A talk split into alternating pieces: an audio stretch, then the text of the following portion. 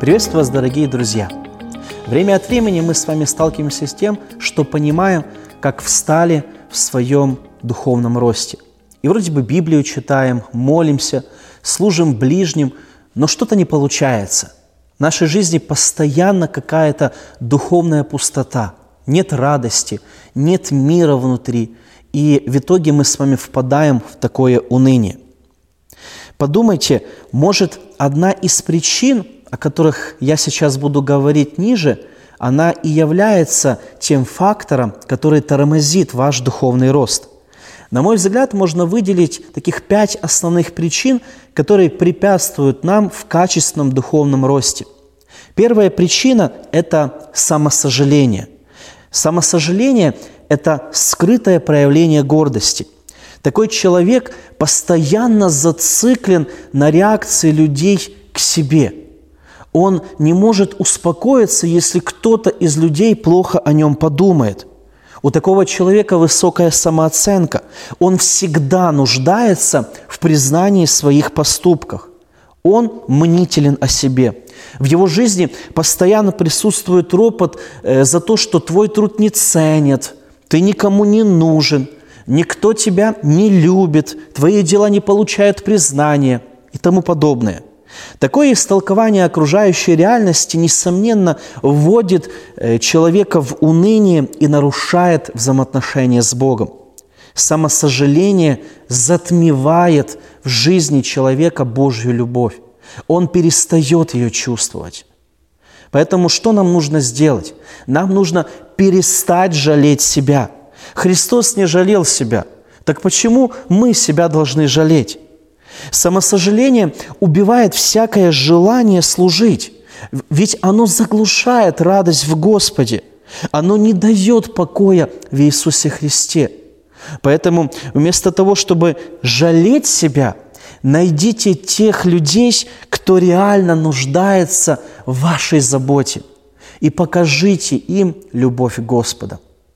Вторая причина – низкого духовного роста заключается в том, что некоторые люди являются духовными перфекционистами. Такие люди в желании стать идеальными отрекаются практически от всего. Они очищают свою жизнь от того, что им кажется лишним. Таким людям всегда мало достигнутого.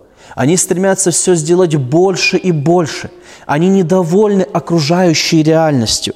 И когда кажется, что они уже достигли исполнения своей мечты, следующее испытание показывает им, как мало они достигли. И уже от осознания этого такие люди начинают печалиться. И, казалось бы, в таком отношении к себе нет ничего плохого. Всем же хочется быть совершенным в своих поступках, не так ли? Проблема в том, друзья, что духовный перфекционизм часто показывает или часто ведет к тому, что человек начинает надеяться на свои дела, а не на Божью праведность, не на Божью благодать. Освящающее действие Духа Святого в таком случае начинает умаляться, осознанно или неосознанно. Слово Божье показывает нам, что мы с вами уже имеем статус праведных людей посредством заместительной жертвы Иисуса Христа. Мы с вами, говоря языком Священного Писания, одеты в одежды праведности.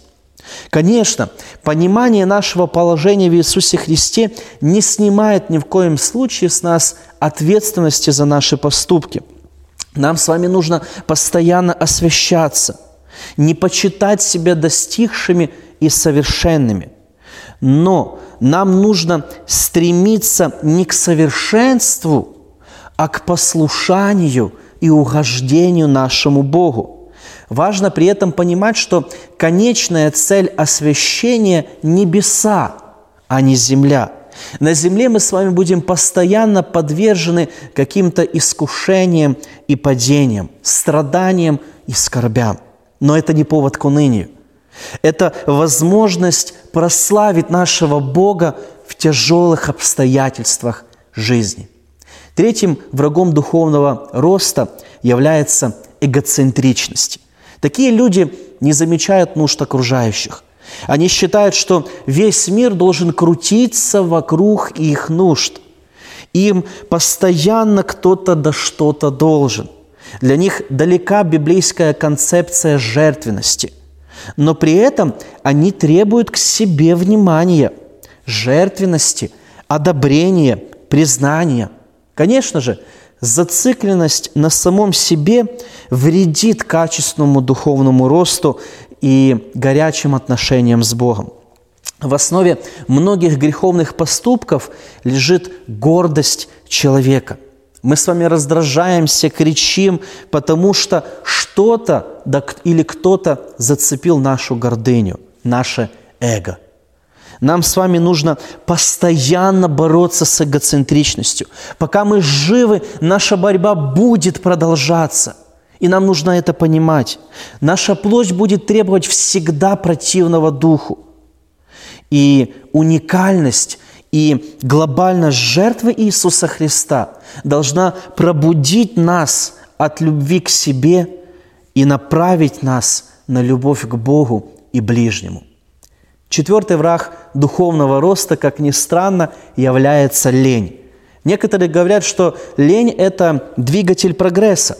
Перефразируя эту фразу в известном нам христианском контексте, можно сказать, что лень – это тормоз для качественного духовного роста. Авторы Священного Писания, говоря об ответственности человека, очень часто используют глаголы в повелительном наклонении. Например, «сделай», «держи», «убегай», «стремись», «познай», «укрепи» и тому подобное. Поэтому нам с вами важно понимать, что духовный рост осуществляется не только за счет помощи Духа Святого, но и посредством усилий человека. В богословии это понятие называется синергия. То есть синергическими усилиями, с одной стороны Бог, а с другой стороны человек, мы с вами достигаем успеха в процессе земного освящения. Некоторые христиане так много изучают Библию, что почему-то забывают извлекать из нее практические принципы для своего духовного роста. И важно понимать, что Дух Святой является нашим фундаментом, движущей силой, а наши поступки являются результатом нашего освящения. И характеристику данного пункта я хочу закончить такими словами: «Не ленись, остепенись». И последний враг духовного роста является самокопание.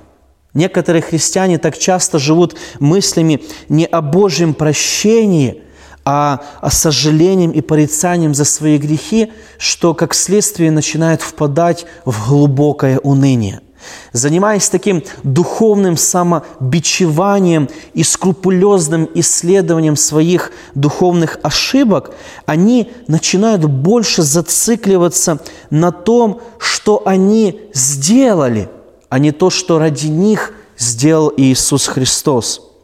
И разница между самокопанием и анализом своих поступков заключается в отличительных акцентах каждого. Самокопание ведет к духовной депрессии из-за духовной несостоятельности. Анализ поступков же ведет к осознанию нужды в Божьей благодати и милости. Самокопание ведет к унынию. Анализ поступков ведет к прославлению Бога за действие Его в нашей жизни. Посредством самокопания мы сконцентрированы на себе.